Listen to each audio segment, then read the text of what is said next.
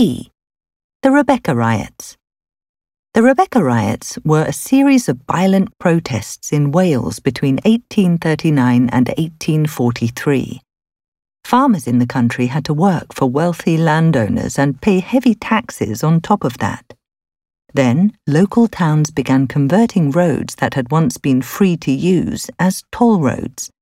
This meant that farmers were charged a fee every time they travelled to a market to sell their crops. Farmers began destroying gates and attacking the toll houses where money was collected. Many of them dressed as women so that police would not stop them before or after the attacks, and they became known as Rebeccas. Eventually, soldiers were sent in and negotiations began. The government agreed to change the toll system and the farmers' situation began to improve. Questions. Number 3.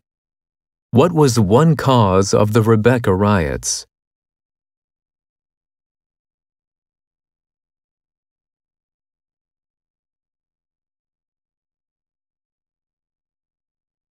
Number 4. What was unusual about many of the people in the riots?